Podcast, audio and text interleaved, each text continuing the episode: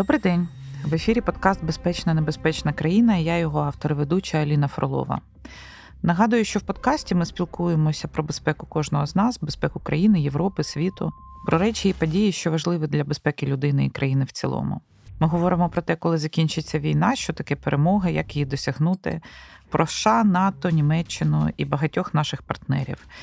І головне, ми намагаємося зрозуміти, яким буде світ після перемоги і як Україні не втратити свій голос у світовій політиці. Цей подкаст робиться спільно Центром оборонних стратегій Українською правдою та медіа-центром Україна. Ви можете знайти нас на ресурсах Української правди, а також найбільших подкаст-платформах Apple, Google, Spotify, SoundCloud та інші. Не забувайте підписатися, щоб отримувати оновлення і бути першими, хто прослухає нові випуски.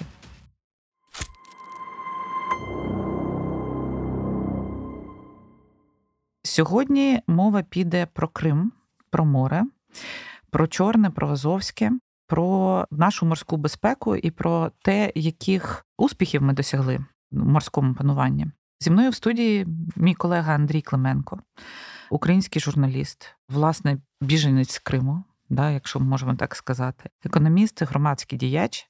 Андрій є головним редактором порталу Black Sea News, один з керівників проєкту Майдан закордонних справ керівник моніторингової групи із санкцій та свободи судноплавства Інституту чорноморських стратегічних досліджень. І, власне, мій колега по експертній мережі Кримської платформи, де ми разом дуже плідно співпрацюємо щодо формулювання наративів у допомозі нашої влади у визволенні Криму і у залученні партнерів до цього процесу. Андрію, вітаю! Вітаю! Знаєш, хочу розпочати з е, останніх подій, напевно, і взагалі з того, як ми бачимо ситуацію на Чорному морі. В мене таке стійке відчуття, що битва за Чорне Азовське море розпочалася. Вона розпочалася досить непомітно. Да? Ми не маємо військово-морських сил на повну потужність для того, щоб вийти кораблями і красиво влаштовувати да, морські бої. Але, вочевидь, ситуація з балансом сил в Чорному морі змінилася. Вона змінилася по зерновому коридору, вона змінилася по розстановці сил, вона змінилася по тому, як поводяться росіяни.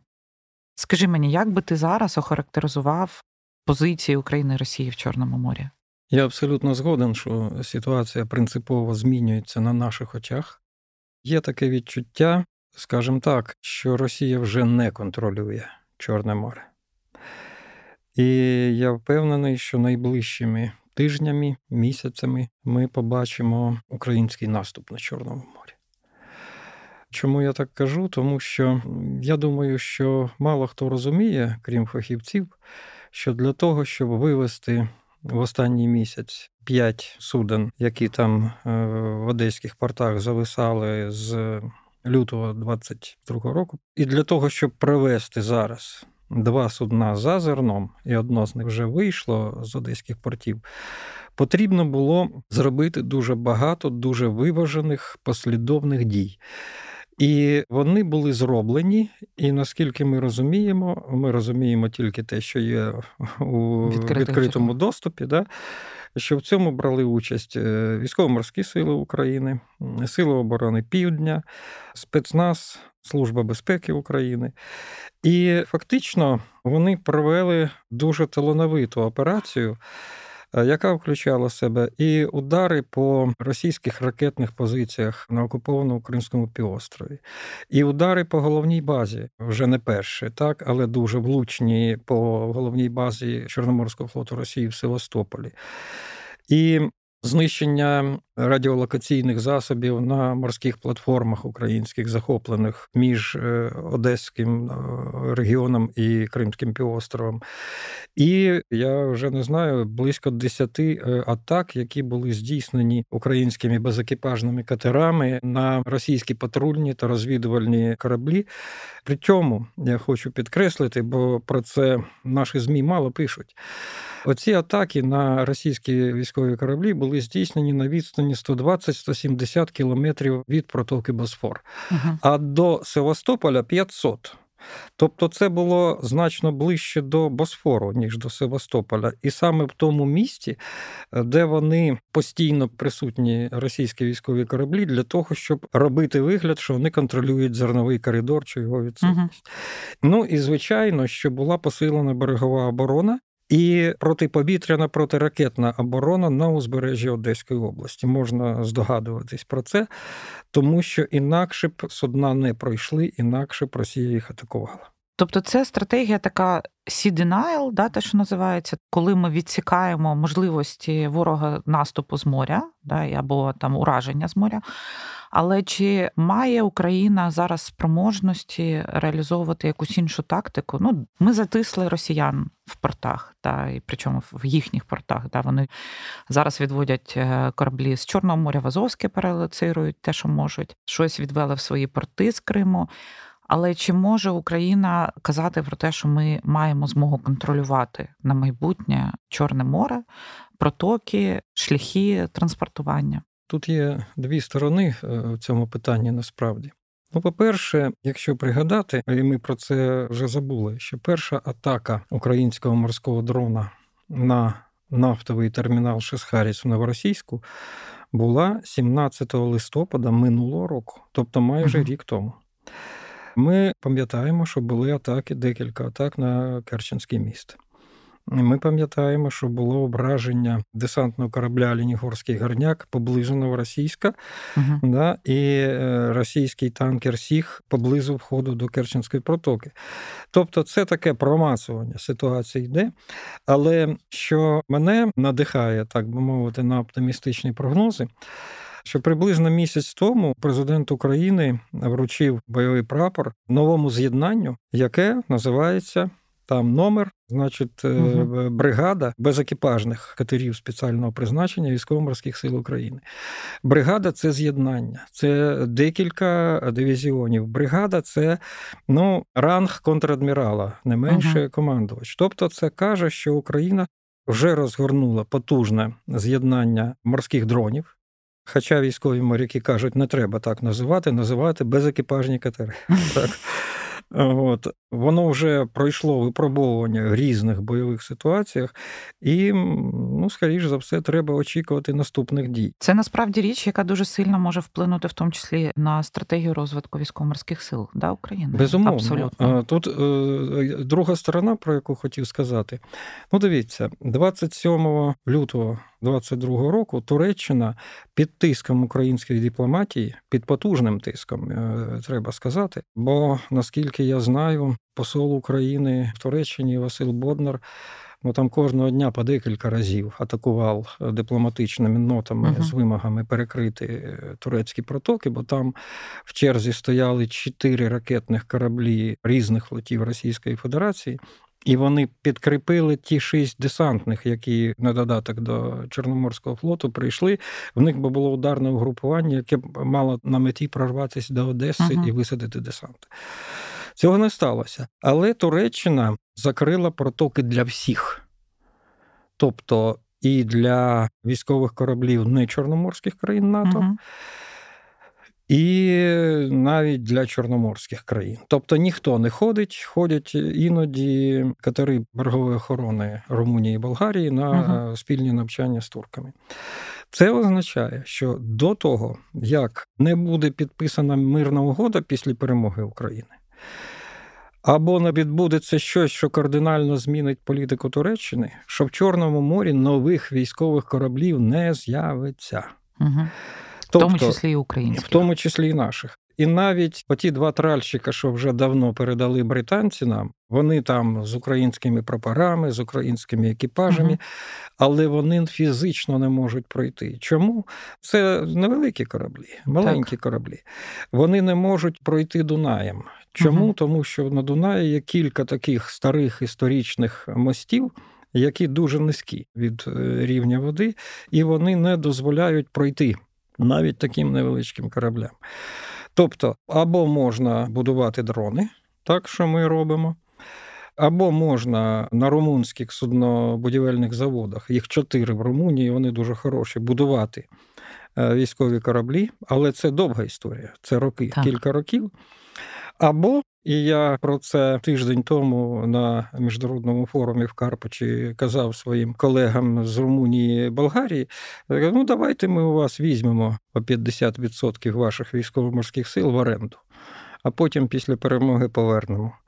От. Ну, Тобто немає сьогодні іншого механізму контроля над Чорним морем, ніж сухопутні засоби ракетні, угу. ніж авіація, з якою у нас ну, не все так, як нам хотілося б.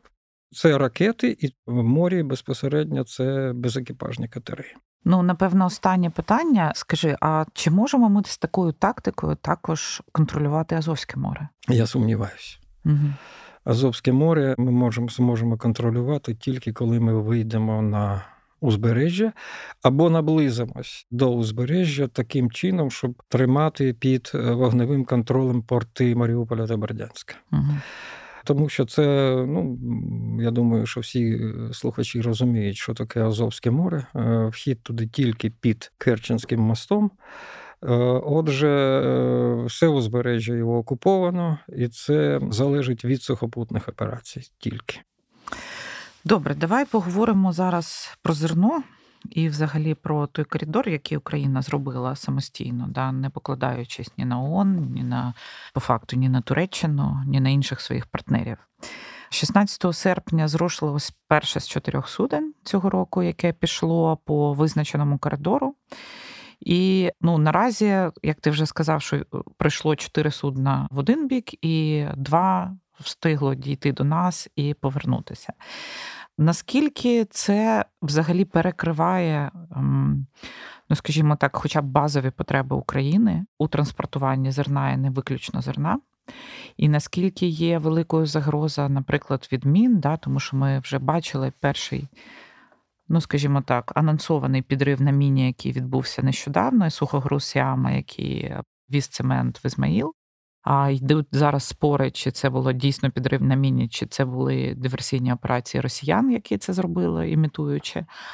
Але наскільки цей коридор є стабільним, забезпеченим, і наскільки це дає нам можливість збільшити наш товарообіг? Ну я розпочну з того, що як і у випадку з тією тривалою операцією по контролю за нашим сектором Чорного моря, тут теж події розгорталися досить повільно і досить послідовно. Ми ж всі зараз такі, нам все ми хочемо так, щоб треба було швидко сьогодні, так. завтра. І, чесно кажучи, я іноді. Так, по-хорошому дивуюсь, ті витримки, які е, люди, які цим займаються, проявляють.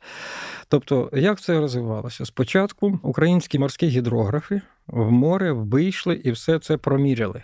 Бо це е, не жарти. Так? Рельєф морського дна він змінюється, змінюється там щорічно. І впевнились, що судна з осадкою 8 метрів і з осадкою 12 метрів можуть пройти якомога ближче до узбережжя Одеської області. Угу. Чому так? Ну про це не пишуть, але це очевидно. Тобто, щоб були можливості прикрити ці судна нашими береговою артилерією, угу. береговою протиракетною протиповітряною обороною, літаками, всім чим можна. Потім, всередині липня, тобто одразу після того, як Росія вийшла з зернової угоди попередньої, Україна офіційно внесла все це в Лондоні в штаб-квартирі АМО міжнародної uh-huh. морської організації. Карти, координати, значить, тобто спеціальні морські карти, вони були е, в штаб-квартиру АМО передані, оприлюднені для того, щоб всі моряки в світі могли подивитись, що там, як. І Потім тільки за місяць пішло перше судно з тих, хто завис там е, з Ну давай нагадаємо, що після одеського узбережжя вони власне йдуть по максимально наближеними до узбережжя країн НАТО, да? Болгарії, Румунії. Ну вони доходять до острову Зміїний, угу. і потім вони переходять в територіальне море, тобто в 12-мильну зону, суверенне море Румунії йдуть по ньому і надалі можуть теоретично йти по такої ж 12-мильній зоні е, Болгарії. Болгарії і надалі Туреччині і виходити до Босфору. От І, в принципі, найбільш проблемна ділянка це узбережжя Одеської області, так бо там це територія НАТО біля Румунії, біля Болгарії, біля Туреччини, і там є лише мінна небезпека. Щодо мінної небезпеки, вона залишається. І оцей приклад, який ми згадували, да, про судно там біля Солінського гірла, це дуже небезпечно. Чому? Кожного дня там перебуває близько ста ста суден, які йдуть через Солінське гірло, потім через Українське гірло Бистре, тобто йдуть е, до румунських портів на Дунаї, до українських портів на Дунаї.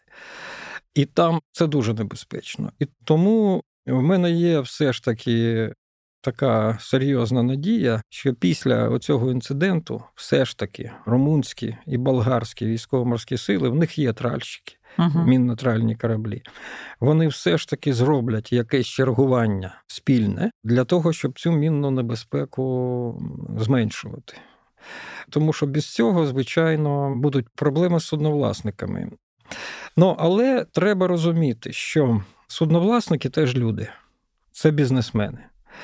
І є категорія судновласників, і я це кажу не просто так. Я спілкуюсь там е, з українським морським бізнесом, з нашими компаніями. Вони кажуть, є ризикові люди, які готові спрямовувати зараз свої судна до наших портів. Ну і останні оці двоє, що прийшли, і одне вже благополучно з зерном повернулося. Це приклад. Ну і там ще є таке, що судновласники вони розмірковують так: зараз є ставка фрахта, та? тобто вартість цього рейсу, е, да, яке судновласник отримає за те, що це його судно.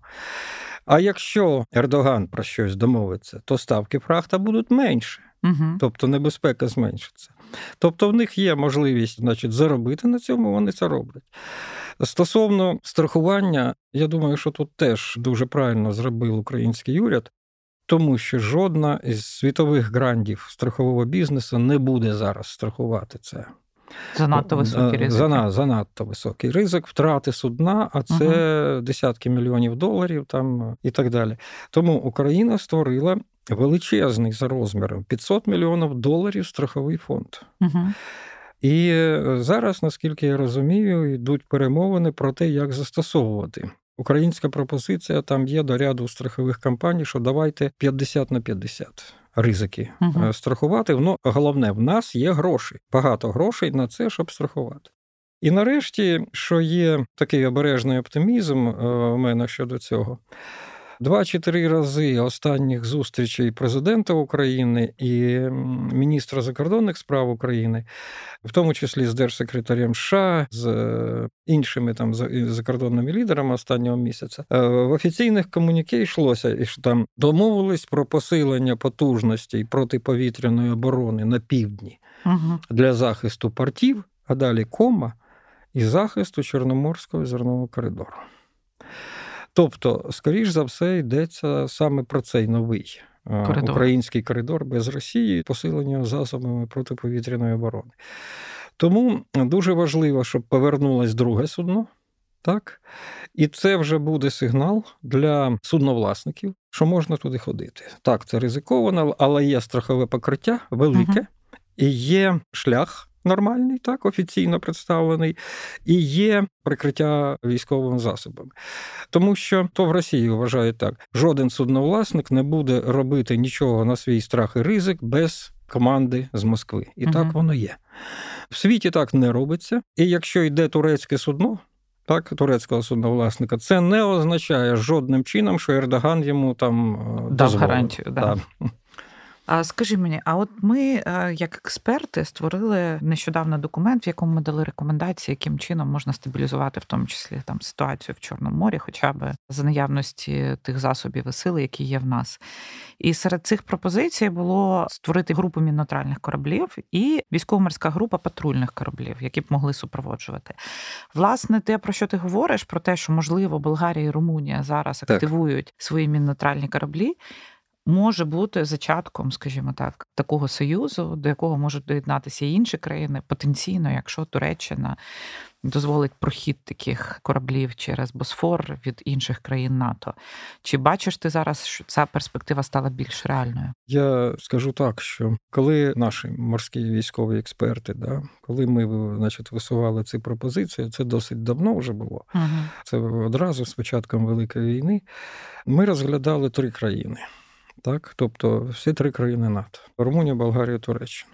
Зараз, чесно кажучи, після того, як читаєш, що наші експерти, фахівці по Туреччині пишуть про ситуацію там, я не бачу участі там Туреччини. Скоріш за все, може йти мова про те, що такі дві військово-морські групи можуть бути створені Румунією і Болгарією. Угу. І у виступах останніх, буквально останніми днями е, міністрів оборони, там військових париків і так далі, вже є такі обережні натяки, ця спільна небезпека і так далі. Але там є, на жаль, політична умова, і ця політична умова це те, що цього не підтримує Вашингтон. Офіційно. А ну зараз нібито знову є зрушення з точки зору, скажімо так, розмірковування Сполучених Штатів щодо формулювання стратегії по Чорному морю. Так. І ці зрушення є, і в експертному середовищі ми проговорюємо, що ось ось воно наближається. Але я нагадаю, що це вже четвертий законопроект, який лежить в Сенаті. Да, Він зараз в Сенаті. Він вже на підписи Він вже на Байден. підписі Байдена. Да. Окей, mm. да. Тобто тому і є зрушення. Да. да. І наскільки наявність стратегії, яку створить Сполучені Штати, вона може змінити ситуацію? Тобто, це ж буде якась публічна заява стосовно власних інтересів в цьому регіоні. Я, по-перше, думаю, що слухачам буде цікаво почути, що в тому, що цей законопроект з'явився і прийнятий, е, була роль наших була роль, експертів. була роль наших українських експертів, фахівців да. з морського права, і не просто роль по переписці, так би мовити, а в тому числі з поїздками до Сполучених Штатів, до з лобіювання, з адвокацією всього цього, і це дало результат. Звичайно, що це відкриває можливість. Значить, е, якщо американці офіційно заявлять да, про те, що Чорне море це зона їх стратегічних інтересів, і ситуація там це питання національної безпеки Сполучених Штатів, так, то звичайно, що це відкриває багато можливостей. Чому? Тому що якщо б не політики, то військові моряки б давно все зробили. Я впевнений і в румунських моряках, і в болгарських моряках, бо моряки хочуть виконувати е, те, для чого вони створені, створені да, а не болтатися там в портах і е, біля свого узбережжя. То справа за політичним лідерством в даному випадку.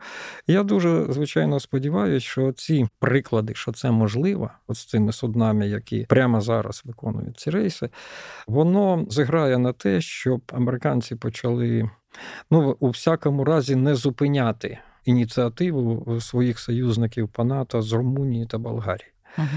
Тому що тоді це круто. І крім того, мені сподобалась дуже ініціатива відомого американського військового Ставрідіса, от, який сказав: ну, вони всі з нашими цими ідеями по створенню ескортних груп вони згодні.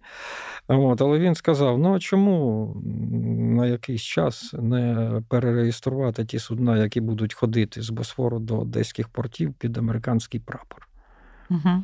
Тому що тоді. Значить, да, там, е, А він він так робив під час війни з Іраном, угу. і американці завжди розглядають так, якщо на судні навіть цивільному американський, американський прапор, то це має бути захищено Сполученими Штатами. Тобто є різні варіанти. Сподіваємось, що це додасть нам е, можливостей. Давай поговоримо про санкції, про те, що транспортує російський цивільний флот, про танкери, якими вони возять нафту. Дуже багато різних оцінок. Починаючи від того, що санкції працюють дуже ефективно, закінчуючи тим, що вони взагалі не працюють. Але саме ваша моніторингова група займається відслідковуванням всіх махінацій, які робить Росія для того, щоб вивозити сиру нафту і нафтопродукти нелегально в обхід санкцій. Яка ситуація зараз? Що змінюється, і ну наскільки це дає взагалі можливості е, Росії фінансувати війну? По-перше, я б хотів сказати так: доки в Росії є величезний морський експорт нафти і нафтопродуктів, це означає, що в них є кошти фінансувати війну проти нас. І в цьому сенсі Чорне море має дуже велике значення. І не тільки Новоросійськ, але й Порт Туапсе, і Порт Тамань, і навіть порти Азовського моря, там Ростов, Азов, Тімрюк, Таганрог, Єйськ. А скільки транспортує 60% експорту російського да, морем відбувається через Чорне море? Правильно я е, я не готовий назвати цифру. Чому? Тому що в Росії вся ця статистика вже півтора року просто закрита. Угу. Відчуття таке, що дуже вагомий процент. Ну я скажу так: якщо Росія на початку Великої війни експортувала через Чорне море приблизно 3 мільйони тонн на місяць сирої нафти, зараз вона транспортує Значить, був максимум 3 місяці тому 5 мільйонів. Так, зараз близько 4 мільйонів тонн сирої нафти. Крім того, в них на початок Великої війни було 2,5 мільйони тонн на місяць дизельного палива. Зараз це постійно зростає, і зараз 4 мільйони, і навіть вже трохи більше, ніж сирої нафти. Чому це важливо? Бо нафтопродукти коштують вдвічі дорожче, дорожче ніж сира нафта. Тобто ембарго спрацювало спрацювала, але не повністю, тому що досі ми маємо ситуації прямих заходів танкерів з порту Новоросійськ до портів Європейського Союзу. Їх небагато, це 3-4 на місяць. Але ну от прямо сьогодні е, має е, зайти російський танкер, іноземний танкер з Новоросійська з вантажем російського дизельного пального до Бельгірського Антверпену. Тобто ми кажемо і пишемо про це, і я не знаю, чому це продовжується. Або росіяни фальшують документи, що для них не є проблемою зовсім. Вони за 5 хвилин вам зроблять будь-які документи ну, сфальшовані, або просто немає жодних систем контролю за дотриманням цього ембарго в країнах, або немає бажання. От, Але це треба завершувати. Ем, от, Но, е, в принципі, Росія переорієнтувала цей нафтовий експорт, експорт нафтопродуктів на країни Африки Азії. І сьогодні, коли знову є вже кілька місяців росте ціна на нафту, то звичайно, що вона отримує величезні кошти. Ну Радіо Свобода каже про те, що 80% експорту російської нафти зараз це Індія, Китай, але при тому зростає постачання, в тому числі до Східної Європи. І не дають якихось показників, але так це підтверджує абсолютно твою тезу про те, що Європа продовжує споживати. Але зараз, от те, про що ти кажеш, зростають ціни, і середня ціна на російську нафту, що доставляється морем, складає зараз близько 65 доларів за барель, при тому, що це перевищує ту стелю, угу. яка була запроваджена країнами групи е, Великої Сімки. Стелю вони і не збиралися витримувати. Угу.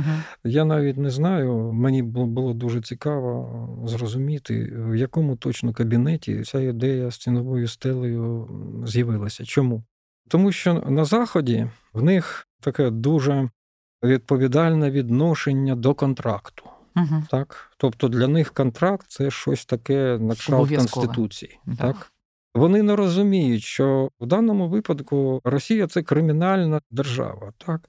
для якої підробити, ми вже казали про це будь-який папірець Жодних проблем не складає. Крім того, от, щоб слухачі розуміли, як відбувалося встановлення того, за якими цінами продають нафту. Існують е, в світі декілька дуже авторитетних маркетингових агенцій, які збирають інформацію, яким нафтотрейдери дають почитати свої контракти. Ну, uh-huh. ту частину, де йдеться про вартість. Росія відмовилась з початком Великої війни до будь-яких зв'язків тими агенціями.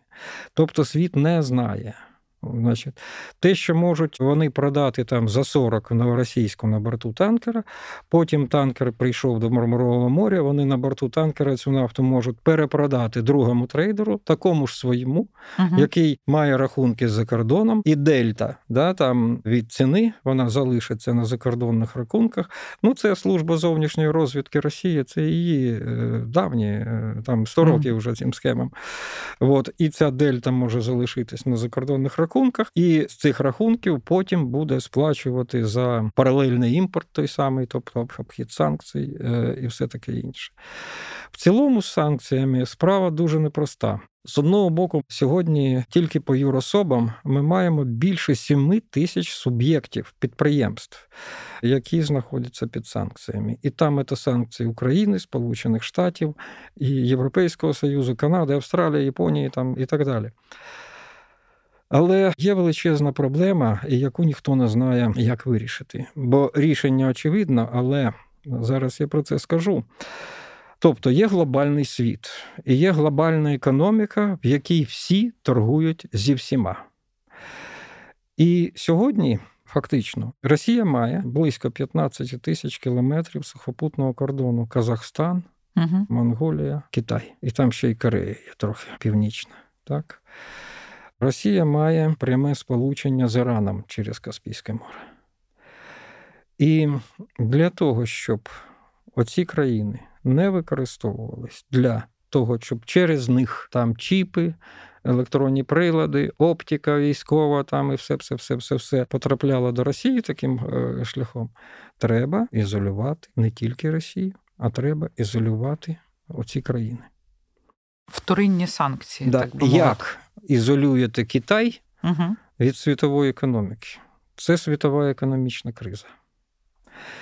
Але я все ж таки припускаю, що якщо Російська Федерація от після виборів своїх знову проведе мобілізацію, знову буде атакувати, знову буде нарощувати своє військове виробництво і так далі, в світа не залишиться інших шляхів, крім повного ембарго на будь-яку торговлю з Росією в світовому масштабі. Інакше ця війна може продовжуватись е, постійно не роками, а десятиліттями. Тобто, підсумовуючи, да, от ці тези, скажу, що глобальна економіка виявилась такою, що дуже важко санкціонувати. Так, Росія отримує оті самі чіпи, електроніку і все таке інше для військового виробництва довше. Через другі, треті, четверті країни воно дорожче, але воно є. Угу. Ми знаємо да, зараз, як каже наша воєнна розвідка, що вони зараз виробляють там 10 ракет калібр на місяць, так але вони ж все ж таки їх виробляють. В тебе, напевно, є дуже багато контактів з Кримом і з людьми, які там залишилися. Особливо от останні дні дуже вдало наші збройні сили атакують різні військові об'єкти в Криму, штаби, склади зберігання нафти тої самої. Як змінюються настрої, і взагалі, як з точки зору тих людей, які залишилися в Криму, сприймається ситуація зараз? З початку цього року ми зафіксували тільки по відкритих джерелах більше 250 атак українськими дронами або ракетами по е, різних об'єктах в Криму. Ці об'єкти розташовані на всій території Криму, крім Ялти, Алушти і Судака угу. тобто таких чисто курортних місцевостей, де багато туристів, ну багато відносно. Це формує в Криму в тих двох мільйонів кримчан, як і наші громадяни, очікування повернення України до Криму. Звичайно, що такі ж очікування є і керівників окупаційної адміністрації в російських військових. Але там є ще мільйон людей. За нашими оцінками, мільйон сто тисяч росіян переїхало за ці Понаїхавши. А, да, понаїхавши да, за 9 е, років, за перші 9 років. Тобто це третина населення. І, звичайно, що їм дуже не хочеться. В них таке значить, роздвоєння лічності. Та? Тобто е, їм дуже подобається в Криму, значить, дуже подобається все, і дуже не хочеться повертатись, тому вони роблять, продовжують роблять вигляд, що там в нас укріплення такі, такі, такі, Крим залишиться російським там і все таке інше. Я впевнений, що прийде той час, і, можливо, дуже скоро. Тобто, якщо ще один раз пошкодити суттєво е, Керченський міст. Якщо посилити удари по Криму, то звичайно оцей мільйон людей там е, розпочнеться паніка. Вони всі, ну уявимо собі, да, всі виявляють в Україні, як виглядає Крим. Да, І весь оцей мільйон да, він почне рухатися в бок Керченського півострову, перекриваючи всі, блокуючи всі комунікації військові і так далі. Це буде хаос.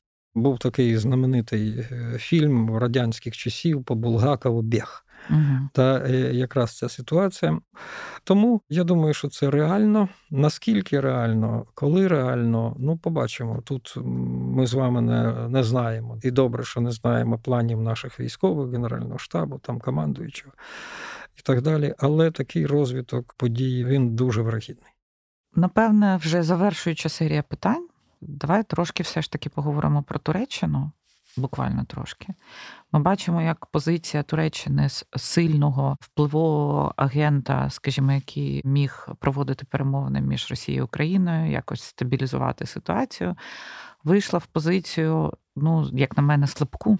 Коли останній візит Ердогана не приніс жодних результатів.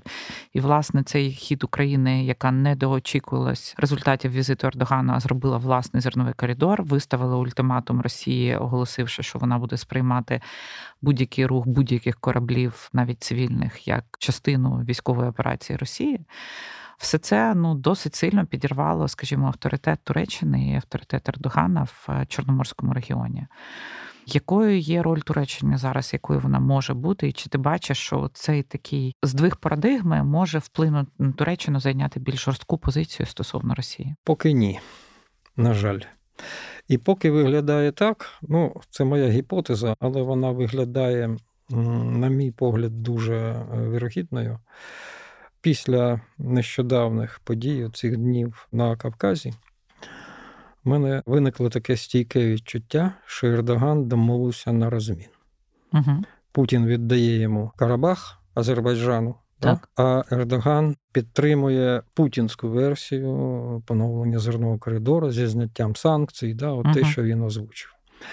Це, звичайно, дуже неприємна для нас історія. От, Але ну, я думаю, що це Туреччина робить дуже сильну помилку. От, Але вона залишається членом НАТО, так, і теж може там щось блокувати. От, І тому це неприємна ситуація, безумовно, неприємна. Вона, скоріш за все, потребуватиме додаткових усиль з боку і України, і Європейського Союзу, і е, лідерів країн НАТО, бо їм потрібні сучасні е, винищувачі, наприклад, Туреччині, там сучасне озброєння. От і я не виключаю, що це має бути перемовини президента Зеленського з президентом Ердоганом. Тому е, на позицію Туреччини треба впливати, не зважаючи на всі її залежності від Росії. Вони ж на голці сидять на газу uh і на туристичній, і на торговій. Це складна обставина. Ну, У нас є експерти, які краще за мене розуміються на Туреччині. От я думаю, що це е, серйозна проблема. Ну тоді давай завершувати і завершувати баченням того, як впорядкувати безпеку Чорноморського Азовського регіону після того, як активна фаза війни буде закінчена. Теза перша без звільнення окупованого Кримського півострову ніякої чорноморської безпеки повністю не буде. Теза друга, звичайно, треба от в тій е, мирній угоді, яка буде після перемоги України, бо інакше іного не дано. Треба фіксувати, як це було в 1856 році. Заборону на заборону Росії мати військово-морські сили на Чорному морі, тільки берегову охорону прикордон. Угу.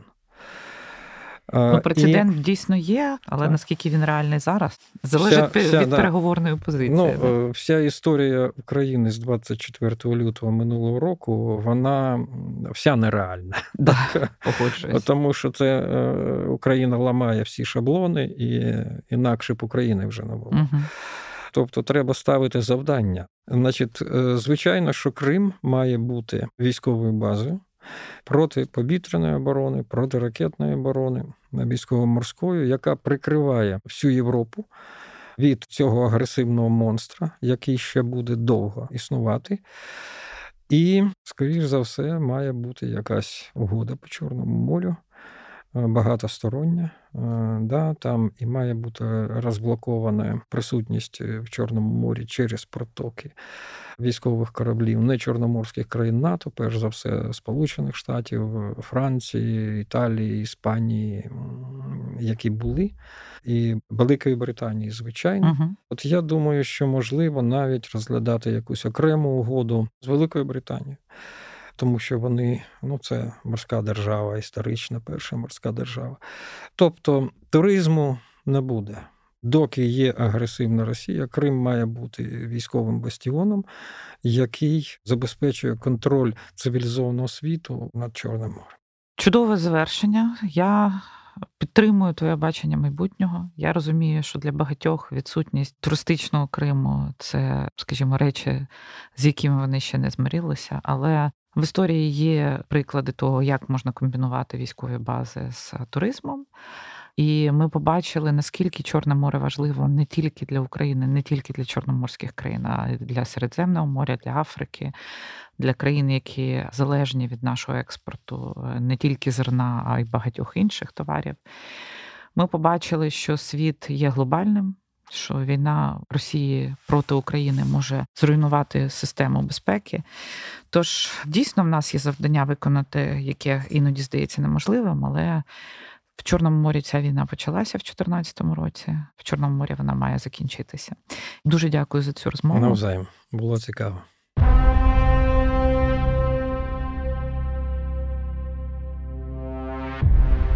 І нагадую вам, що це був подкаст Безпечна небезпечна країна. Я його ведуча Аліна Фролова. Подкаст є спільним проектом Центру оборонних стратегій Української правди та медіа центру Україна. Ви зможете знайти нас на ресурсах Української правди, а також найбільших подкаст-платформах Apple, Google, Spotify та інших. Не забувайте підписатися, щоб отримувати оновлення. Подкаст Безпечна небезпечна країна від кожного з нас залежить, як скоро зникне приставка не. Дякую.